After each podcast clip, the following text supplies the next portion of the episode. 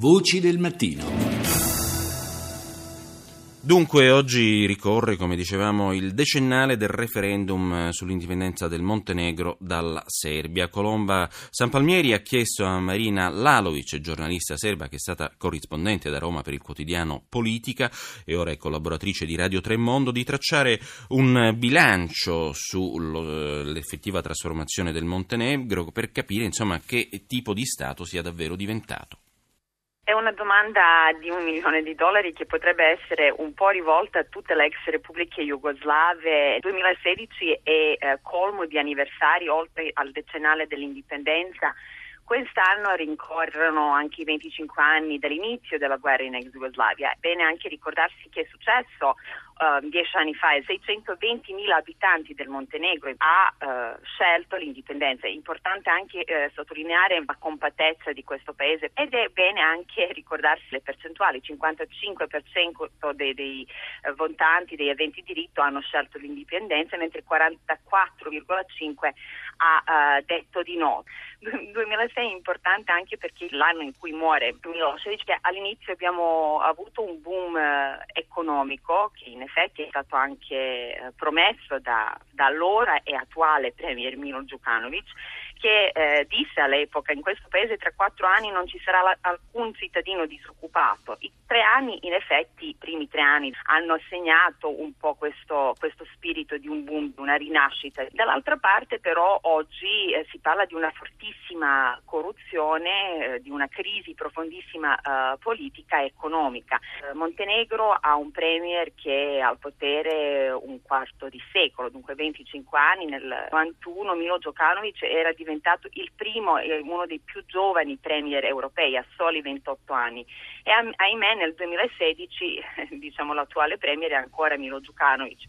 19 maggio il Montenegro è entrato nella Nato, ne è diventato il ventinovesimo Stato, il terzo dei Balcani dopo Croazia ed Albania. Il giorno stesso il Parlamento ha approvato il rimpasto del governo e la sostituzione del Presidente della Camera. Insomma, il Paese si appresta ad una svolta? Vedremo ad ottobre quando ci saranno le nuove elezioni eh, parlamentari se vogliamo anche entrare un po' nel tessuto sociale e economico montenegrino è molto adiacente anche a quello che sta succedendo nelle ex repubbliche jugoslave, Bosnia, Serbia per quanto riguarda per esempio lo stipendio medio, ci sono diciamo, gli stipendi che non eh, eccedono 400-500 euro. Diciamo che lo sviluppo economico e entrata eh, nella Nato non corrispondono un po' alla quotidianità di un cittadino montenegrino. Oltre all'aspetto politico-economico riguarda anche una svendita del paese. Basta andare sulle coste montenegrine e si vede questa svendita delle proprietà, degli immobili ai eh, diciamo, investitori eh, di dubbia provenienza russi. Lei crede che um, la mossa di far entrare nel, mm, nel governo eh, rappresentanti dell'opposizione garantirà la trasparenza delle prossime elezioni parlamentari o invece è un ennesimo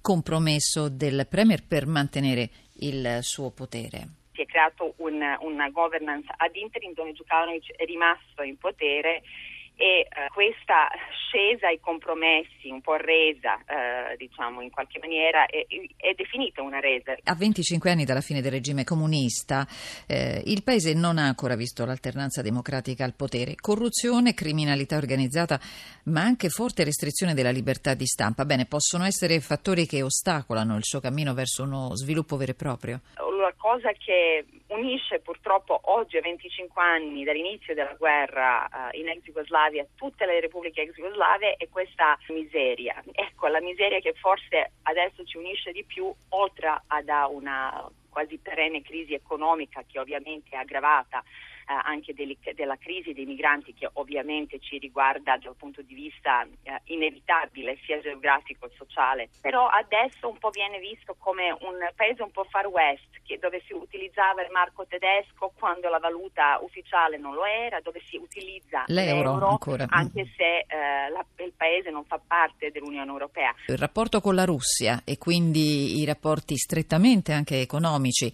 eh, potrebbero entrare in crisi da questa adesione adesione del Montenegro alla Nato. Montenegro in effetti è lontano dalla Russia, può rappresentare economicamente parlando un mare russo, uno sbocco russo sull'Adriatico, ma economicamente parlando non credo ci saranno moltissimi ritiri degli investimenti. Bisogna anche sempre capire che sia Montenegro che la Serbia hanno questo eh, modo un po' sui generis di avere la politica di non allineati nel 2016, per un po' giocano fra l'Unione Europea, stanno un po' fra l'Unione Europea e la Russia, insomma, sia geograficamente che politicamente.